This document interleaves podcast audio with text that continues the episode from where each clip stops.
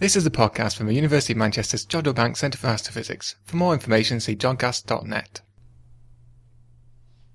So, for this week's JodBite, we're interviewing a Fulbright scholar and a current Newton Fellowship holder here at the University of Manchester, Dr. Tana Joseph. Hi, Tana. Hi, Laura. Thanks for having me. My pleasure.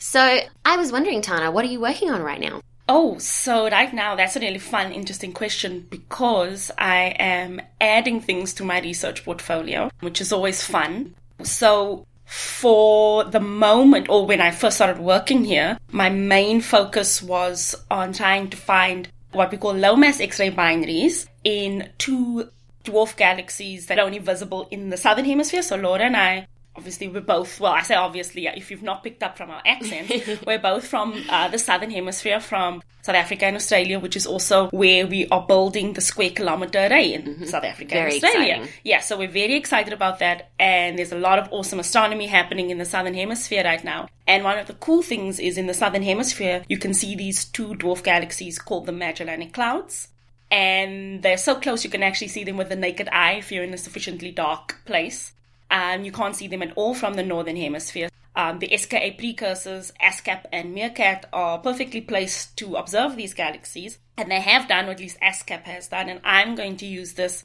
radio data to look for low mass X ray binaries, especially in the small Magellanic Cloud. The large Magellanic Cloud we know has one low mass X ray binary, and the small Magellanic Cloud doesn't have any that we know of. So, my main thrust of my research initially was to try and find these populations of low mass X ray binaries. But what's so exciting now is that SKA precursors and other big astronomy projects, I mean, other wavelengths like X ray, are allowing us to not just do that, but to do other interesting stuff related to gravitational waves. And I'm trying to now, with a whole team of new collaborators, we would really like to start doing work where we study the chemical composition of the Magellanic Clouds and these very massive stars that we found in the Large Magellanic Cloud. When I say very massive, I mean 200 to 300 times the mass of our sun, which is significantly heavier than we thought stars could get up to, and high mass X ray binaries in the Magellanic Clouds, because these pieces altogether are things that we think will contribute to making gravitational wave sources that we can detect with LIGO, which won a Nobel Prize very recently. So we're moving into multi messenger astronomy, but using SKA precursor data. Like, wow. That's, Yeah, that's so cool. Yeah. Um, so, I have a lot of questions. First of all, I guess, what is an X ray binary and what do you mean by low and high mass? Because, I mean, we astronomers, we use kind of these hand wavy Mm-hmm. terms, but does that have sort of like a line in between what's low and high? And what does it mean by X ray binary? Yeah. So that's a very good question. And it's something that catches out even professional astronomers if you don't work in that field. So whenever I give a talk, I always make sure that I have one slide where I explain exactly this. So when we talk about low mass versus high mass X-ray binaries, and that is actually how we separate them out in academic research, it's as simple as a binary where so binary star is two stars and they're orbiting each other and they're gravitationally bound together. And in the case of X-ray binaries, one of the components of this binary, so one of the stars is actually a dead star, so either a neutron star or a black hole, and the other star material from that star is being pulled off via gravity onto the neutron star or the black hole. And as that material falls towards the neutron star or black hole, it heats up to about 10 million degrees and gives off X rays. And that's what we study because obviously you can ask yourself, but it's a black hole, how can you see a black hole? So you don't see the black hole itself, but you see the material as it falls towards the black hole or the neutron star. And that's how you know there's something there that's very energetic, that has very strong gravitational pull. And that's what's causing all this matter to be pulled off from the companion star or the donor star. So that's what an X ray binary is. And the difference between high mass and low mass X ray binaries has nothing to do with the neutron star or the black hole's mass, but has everything to do with the donor or companion star's mass. So the star that you probably think of as less interesting actually determines a lot about how the binary star behaves and what kind of emission, so light that we see coming from these stars, and also the lifetime even of these binary systems. So a high mass X-ray binary is an X-ray binary that has a donor or companion star that's at least about 10 times the mass of our sun. A low mass X-ray binary is a binary comprised of a black hole or neutron star and a companion or donor star that's not more than about one or two times the mass of our sun. And the in between range, the 2 to 10 solar mass range, or we call them intermediate mass binaries, there are very few of them known, and we don't really work on them that much. And the reason why we don't know of very many and they're hard to study is because the kind of mass transfer that happens onto the neutron star or black hole from the donor star where the uh, material is being pulled off, it happens very quickly and very abruptly, and it's very difficult to actually see that happening because the time scale over which that happens is so short that it's kind of a blink and you miss it situation. Mm-hmm. So that, those are the categories of X-ray binaries. So I guess these things they're called X-ray binaries. Does that mean you always see them in X-ray, or that they could be, I guess, invisible or not on in X-rays for a bit, and then you just happen to get lucky? I guess how do you find these things? So again, whether you see them or not in X-ray comes down to whether it's a low mass or a high mass X-ray mm-hmm. binary. Mm. So low mass X-ray binaries tend to always sort of be on at some level in X-rays, mm-hmm. uh, but you can also get radio emission from them in the form of jets. High mass X-ray binaries tend to have more periodic, not periodic in the sense of a pulsar that it's like you can actually set your clock by it, but the X-ray light that comes from it comes in big flares mm-hmm. and comes in um, bursts or, or flares or episodes rather than it being consistently on. And then there's also the X-ray emission from these systems also changes depending on whether the compact object is a neutron star or black hole. That also produces a certain kind of emission that has very sort of set paths to follow, and that's actually a way you can tell the difference between whether it's a neutron star or a black hole as mm-hmm. the other uh, as the compact object component that's pulling material from the donor star. And then, like I said, you can see some radio jets or radio flares depending on if it's a high mass X-ray binary system, you can have a lot of optical light as well. Some of these systems can be seen in gamma rays. So these are really multi wavelength objects, but they are particularly bright in X rays. Okay, cool. So you mentioned the Magellanic Cloud. So they're kind of like our mini galaxies next to our own galaxy mm-hmm. or slash getting eaten by our galaxy. Yeah. Um, but you mentioned that there's one X-ray binary in one of them, but not in the other. Is there a yeah. reason for that? Is it expected? Would you expect to see someone you aren't, or is it kind of okay? We're like, oh yeah, we don't see one, but oh well. Um, or is that something interesting that maybe is missing? So the short answer is there something is missing. Mm-hmm. So the Large Magellanic Cloud has one low mass X-ray binary that we know of, and the Small Magellanic Cloud has none. And from our sort of calculations and extrapolations from our own galaxy, which is much bigger than the Magellanic Clouds, which is why we call them dwarf galaxies, we expect that there should be about between 5 and 10 of these low mass X-ray binaries in the small Magellanic Cloud, um, and they'd be on the faint end, so really mm-hmm. faint mm-hmm. in radio and X-ray, so not a lot of um, light coming from them. And this is why it's so great that we have MeerKAT and ASKAP, the SKA precursors, because they're the most powerful and sensitive radio interferometers, certainly in the southern hemisphere. And so now we finally have the technology to go and look for these really, really faint sources. Mm-hmm.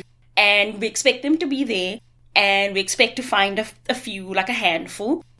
And it'll be really interesting because if we do find these systems, these low mass X-ray binaries in the small Magellanic Cloud, it, the small Magellanic Cloud will then become the first galaxy that will have a complete sample of different types of X-ray binaries in it. It's so close that we can actually study um, them in really fine detail. We can learn a lot about the donor star and so on, and do some really detailed astronomy in terms of binary research. So, if you find these are there, does that tell you about the Magellanic Cloud itself, and maybe that can tell you about other galaxies, or is it more about those individual systems?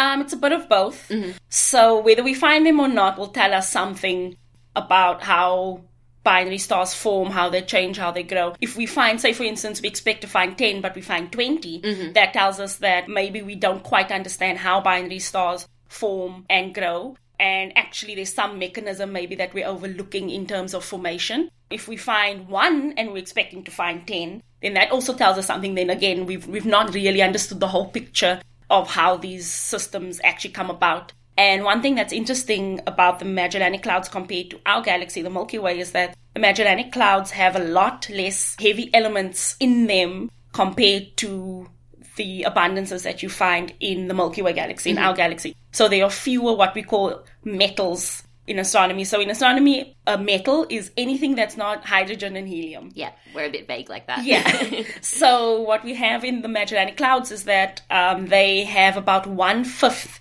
the metal abundance um, that the than what the galaxy or the Milky Way has, and so with different kinds of abundances like that of oxygen and carbon and all that kind of stuff, you get different types of stars forming, and then you get different types of things like the supernova mechanisms might be different. So different kinds of physics due to the different kinds of materials that make up the stars. And so if we find things are slightly different than we anticipated, given that we're extrapolating from our galaxy, then we can start to also probe the role that um, metals or chemical composition plays in how stars live and die and form. So you also mentioned some 200 solar mass stars. Mm-hmm. And to me, so a star that's 200 times the mass of the sun. And to me, that sounds crazy. That's not something you learn about in Astronomy 101. We talk about, you Yeah. know, 20 solar masses, Yeah. that sort of thing is okay. But then bigger than that, you go, wait, what? Yeah. So do we have evidence of those things? And how the heck did they get there? So those are really interesting questions, and it's only quite recently, I would say in the last five years or so, that we've come to realize that there's a significant population of 200 to 300 solar mass stars in the Magellanic Clouds, in the Large Magellanic Clouds. So our models of understanding again of how stars are formed and how they uh, change their mass with blowing off winds or coronal mass ejections or transferring matter to a, a neutron star or black hole, for instance, or some other star, we figure out, well, we look at all these things and we're like, okay, so putting all these things together from looking at old stars, this is probably how much they must have weighed when they were born, or looking in places where new stars are formed, we're like, okay, this is how much they weigh given how much light we're getting from them. But a lot of these things, when we look at them, they're actually being done in our own galaxy. And as I just mentioned, the Magellanic Clouds are made up of different kinds of material or different abundances of material compared to our galaxy. So, and that actually influences how big you can make a star when it's born. So, in standard stellar initial mass uh, models, imply or say that 150 solar masses, so something 150 times the mass of our sun, is sort of the upper limit of a normal quote unquote star that you would expect. Like that's a heavy star. Then we looked in the Large Magellanic Cloud and we found that there are these significant number of stars, so not hundreds, but certainly more than we thought, between 150 or 200 and 300 solar masses. So this is using optical data. And it was a huge surprise and not something we expected. And these stars are massive and they, the bigger a star is, paradoxically, the shorter its lifetime. So these stars are, if you see them, they must be very young comparatively compared to smaller stars, certainly like stars like our sun. So catching them means that they're very young and we don't have a good handle on how they could have formed, how they could have actually accumulated that mass in the protostar phase. So we think that the metallicity, the low metallicity, has something to do with that because we also um, have some idea of how stars, these massive stars especially, lose mass. So they have these big winds of material that blow off the surface of them because they're so hot. And the more metals that are in your star, the stronger these winds and the brighter these winds and the more mass they lose. But if you have low metallicity, you're not going to have as strong winds and you're not going to lose as much mass. So it's not surprising if you think about it from that point of view that you would see them in low metallicity environments like the Large Magellanic Cloud compared to higher metallicity environments like our galaxy. So these are all things now, lessons that we're having to learn. We're having to change our theories and our models to actually fit in with detections and observations. And that's always fun. People, I think, sometimes get the idea that scientists are very married to or very committed to certain models. And for some people, that might be true. But it's almost always way more exciting when you find something that breaks your model or challenges your understanding of how the universe works or how anything works. Because then that means you have more questions to answer, which is what we do for a living. Yeah, for sure. I think we're more excited when something goes wrong than Yeah. when we go, oh yeah, okay, fine, it was what we expected. And when we find something not ex- we're not expecting, we go like, whoa, what? Yeah. Yes, more things to Yeah. learn. And just for the listener, I can't say too much, but Laura herself is sitting on something that's kind of interesting. So stay tuned if you want to learn more about things that are busting our understanding of things that we kind of thought we had a handle on. Um, in the upcoming months, Laura might have her own story about that. For sure. I'll make sure I, I put it on the Jodcast when it can. But I think as well, I think uh, on the Jodcast as well, because we've got a lot of radio astronomers, we talk a lot about pulsars and, and black holes and that sort of thing, and we make it sound very exciting. But I think a lot of us don't really think about how exciting quote unquote normal stars are mm-hmm. and how much we still have to learn because we think, you know, the sun's right there, so we know everything. But that's definitely not the case. We're definitely working Absolutely. and I mean it's the it's the case that if you just used one star to mm-hmm. try and explain all of the stars, you're gonna run into some serious problems. And sometimes we lose sight of that as scientists. You know, we make do with what we, with the technology that we have. We're limited by that. We're limited by things in our galaxy things that are too far away to really study in detail. So we we're making um, you know making the best of the tools that with the tools that we have and the information that we have, but with these fantastic. We can't call them next generation instruments anymore. Current generation yeah, they're right instruments now. that are very new and are starting to take data and are starting to give us more insight into the universe. It's a really fun time to be doing astronomy because it's not just the SKA and its precursors as radio interferometers, it's also Gaia, the Gaia project, that's given us a whole new insight into our own galaxy and the stars that make up our own galaxy. And then there's the LIGO, so the Laser Interferometer Gravitational Waves Observatory, um, which discovered grav- direct evidence for gravitational waves and they won the Nobel Prize. And they've just started a few days ago their third observing run, so we're going to see a lot more fun, exciting stuff coming out of that. more black holes. Yes. or more neutron stars. Yes, neutron star mergers. That yeah, neutron so star exciting. mergers, because that's you know, the double neutron star is how we actually found indirect evidence for gravitational waves and also won a Nobel Prize several decades ago. And so, as pulsar people and as neutron star people here at JBCA, we're super excited about that. So, you know, we think it's high time that the gravitational waves people catch up. Yes, we, yeah, so. yeah, exactly. Like we we knew, you know, we made neutron stars happen, so they need to hurry up and yeah. also, you know, give us some more information. There's so much more to learn and all these current generation instruments. And if you think about it, I guess next generation, because SKA will falls under next generation. Yeah, it's still being built. It's still being built, but the precursors are current mm-hmm. and already being fantastic. And LIGO's doing a lot of interesting stuff. So it's just a really interesting time to be doing astronomy and to be branching out of our what we thought would be our set research yes, for areas. Sure. For sure, we're all we're all branching out to different things, lots of different things now. So it sounds like you have a lot of work to do. But I, I also know that you work a lot on outreach and science communication and things like that, and that you have your own business, actually. Do you want to tell us a little bit about what you do? Yeah, so I'm very passionate about science engagement and science communication with the public and especially with, you know, with communities or with groups of people who traditionally aren't seen as scientists or even worse in a way don't see themselves as scientists. So I always like to have audiences that are diverse and made up of um, young women or people of color who don't normally have access to STEM materials or STEM education, etc. And I really love talking to people and getting them excited about science because I'm very excited about science and and I was from a very young age and I was very lucky because both my parents were high school science teachers. So that kind of thing was always something that, you know, was talked about in the home and not everyone has that. But now, with the advent of the internet and especially things like citizen science, it's becoming easier and easier for people to get involved in science. And with my company, what the idea of it is that it's a science communication and consulting company. And that sounds like a lot of jargon, but basically, what I do is I provide science input or technical input and support in any kind of context that requires it for people who don't have a technical background. So one of my clients, or my first client, was someone who saw me give a talk at the Blue Dot Festival. So, those of you who are interested in science and live music and really like the festival scene, especially in the UK summers, the famous festival scene, the Blue Dot Festival is a science and music festival hosted at the Jodrell Bank Observatory over a weekend in July.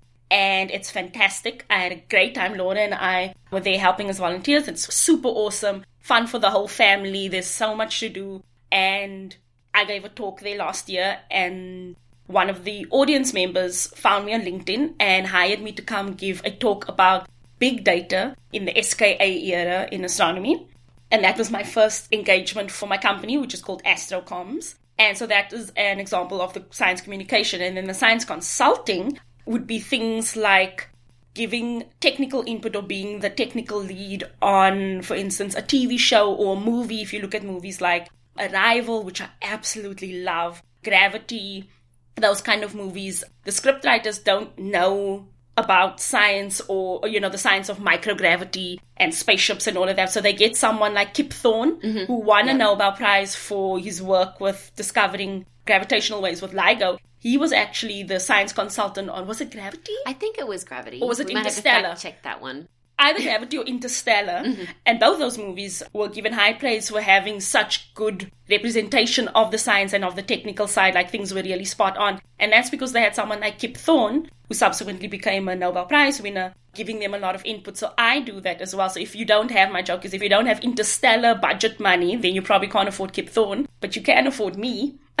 For sure. And, and so, yeah. You do, you do, an excellent job too, so that's yeah. extra bonus. Um, yeah, I also have a PhD, and um, so I'm in talks with someone who's just started their own production company mm-hmm. to get more into that side of things. And those are just kind of some of the examples of the work that I do with my company, but I'm still very committed to doing school talks. I'm very active on social media, answering any questions um, that people may have. And people have a lot of interesting questions, especially we're so lucky as astronomers mm-hmm. to have that particular science that people just really love and connect to and especially in terms of things like indigenous astronomy. Mm-hmm. In a lot of cultures, astronomy has a very important cultural significance, and it's starting to be explored now. And as astronomers, we try and promote that as well because it just shows that the night skies and the happenings of the night sky have been important to people across the globe for millennia. And it brings us all together like we're all under one beautiful big sky as people. We all look up and wonder. So I guess if somebody wanted to ask you a question, maybe Twitter or something like that, where would they go? Oh, absolutely, yes. I'm on Twitter and my DMs are not open, but if you tweet at me, I'll tweet back. Um, so my handle is at Tana D Joseph. And yeah, I'm always happy to answer questions. It's great to chat with people, especially people who feel quite removed from science. And one way to get involved in science, as I mentioned earlier, is something called citizen science, where we actually desperately, as scientists, need the public to help us because when we talk about these current and next generation fantastic instruments, what we actually have is too much data.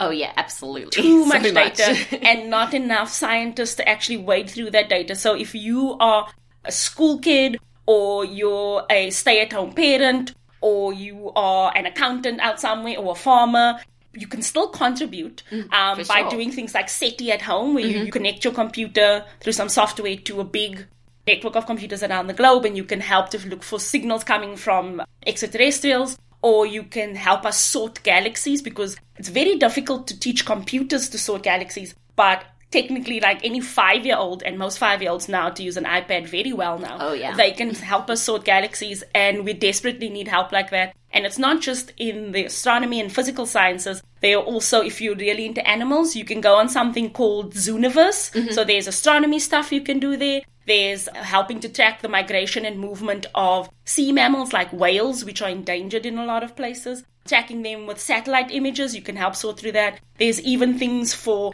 transcribing.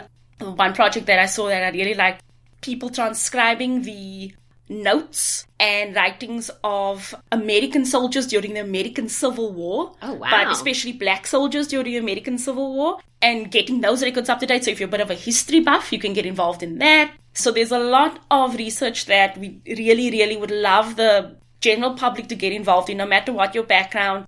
You're basically helping us do things that we're desperately trying to teach computers to do, but it's hard and people are very very good at recognizing patterns and saying that's a spiral galaxy. That's a an elliptical galaxy. That galaxy has rings around it and this one doesn't. And it's surprisingly difficult to teach a computer to do that but a five year old can do that. So do get involved. Zooniverse.org i think it yeah, is. i think it is. We'll put the links in the notes. Yeah.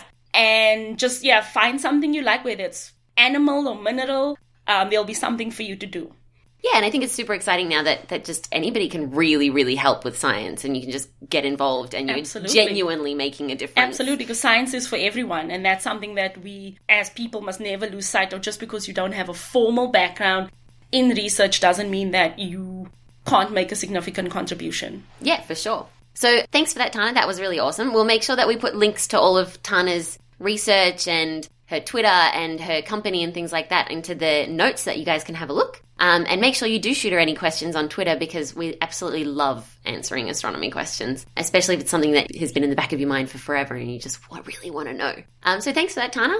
And hopefully we'll hear from you again on the Jodcast soon. Yeah, thanks for having me. This was a fun chat. Yeah, for sure.